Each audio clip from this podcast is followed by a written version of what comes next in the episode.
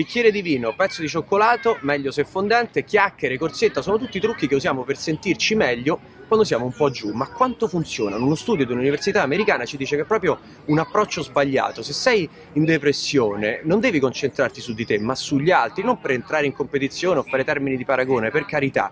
La cosa che funziona di più pare augurare il meglio a chi incontri, cioè guardare l'altra persona e dire ti auguro tutta la felicità con tutto il mio cuore. Lo studio dice anche che funziona se lo fai sottovoce. Comunque, proviamo.